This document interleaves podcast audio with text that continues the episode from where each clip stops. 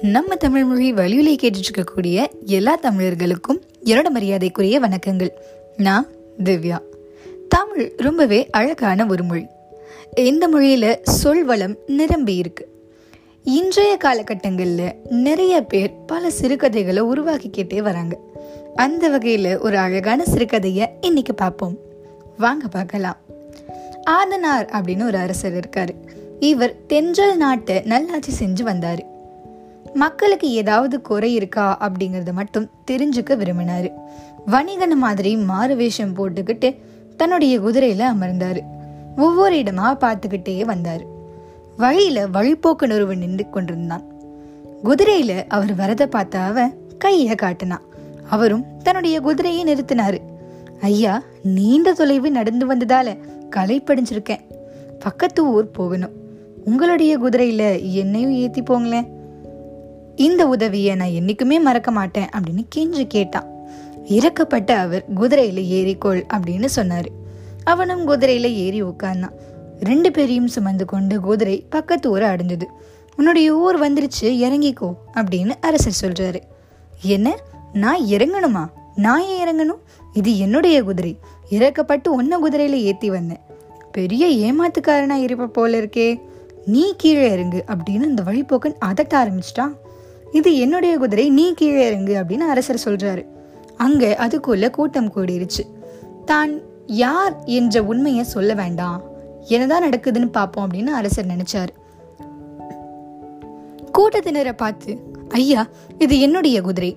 வழியில இவன் குதிரையில தன்னை ஏத்தி செல்லுமாறு கெஞ்சினான். நானும் குதிரையில ஏத்தி வந்தேன்.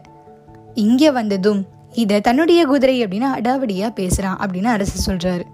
ஆனால் அந்த வழிபோக்கனும் இது என்னுடைய குதிரை இவனை நான் ஏற்றி வந்தேன் உங்கள் எல்லாரையும் இவன் ஏமாத்த பார்க்குறான் அப்படின்னு சொன்னான். அங்கே இருந்தவர்களால் குதிரைக்கு சொந்தக்காரர் யார் அப்படிங்கிறத கண்டுபிடிக்கவே முடியல. ரெண்டு பேருமே பார்த்து இந்த ஊருடைய நீதிபதி கிட்ட போங்க அவர் உங்களுடைய வழக்கை தீர்த்து வைப்பாரு அப்படின்னு சொன்னாங்க. அவங்க ரெண்டு பேருமே குதிரையோட நீதிபதி கிட்ட வந்தாங்க. தான் அரசன் அப்படிங்கிற உண்மையை அவர் வெளிப்படுத்தவே இல்லைங்க. நீதிபதி எப்படி தீர்ப்பு வழங்குகிறார் பார்ப்போம் அப்படின்னு அவர் நினைச்சார். இருவரையும் பார்த்து நீதிபதி உங்களுக்குள் என்ன வழக்கு? அப்படின்னு கேட்டார். நீதிபதி அவர்களே நான் குதிரையில் வந்துக்கிட்டு இருந்தேன். வழியில இவர் குதிரையில் தன்னை ஏற்றி வரும்படி வேண்டினாரு. நானும் இவரை ஏற்றி வந்தேன். இந்த ஊருக்கு வந்ததும் இவர் இது தன்னுடைய குதிரை அப்படின்னு சொல்றாரு. என்ன ஏற்றி வந்ததா? சொல்றாரு. என்னுடைய குதிரைக்கு இவர் சொந்தக்காரர் ஆகணும் அப்படின்னு பார்க்குறாரு நீங்கள் தான் நல்ல தீர்ப்பு வழங்கணும் அப்படின்னு சொல்கிறாரு அவர். நீ என்ன சொல்கிற அப்படின்னு அரசரை பார்த்து கேட்டார் நீதிபதி.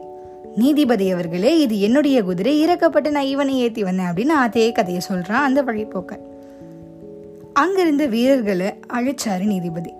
இந்த குதிரையை கொட்டடியில் அடையுங்க. மற்ற குதிரைகளோட இதுவும் இருக்கட்டும் அப்படின்னு சொன்னார். அவர்களும் அந்த குதிரையை மற்ற குதிரைகளோட சேர்த்து கட்டினாங்க. கொஞ்ச நேரம் போச்சு. குதிரைகள் கட்டப்பட்டிருந்த இடத்திற்கு நீதிபதி வந்தார்.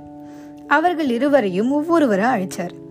உங்களுடைய குதிரையை அடையாளம் காட்டுங்க அப்படின்னு கேட்குறார் ரெண்டு பேருமே அந்த குதிரையை சரியாக அடையாளம் காட்டிட்டாங்க மாறு இடத்துல இருந்த அரசரை பார்த்த நீதிபதி இது உங்களுடைய குதிரை தான் இவன் ஏமாத்திர நிற்கிறான் அப்படின்னு சொன்னார்.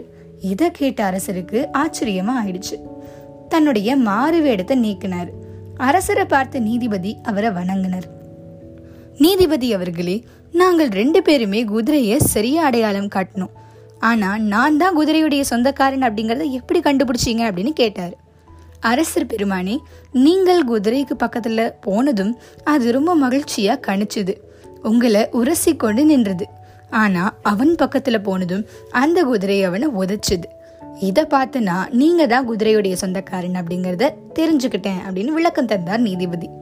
உங்களுடைய அறிவு கூர்மையை பாராட்டுறேன் அப்படின்னு சொன்ன அரசன் அவர்களுக்கு பரிசுகளை கொடுத்தார்.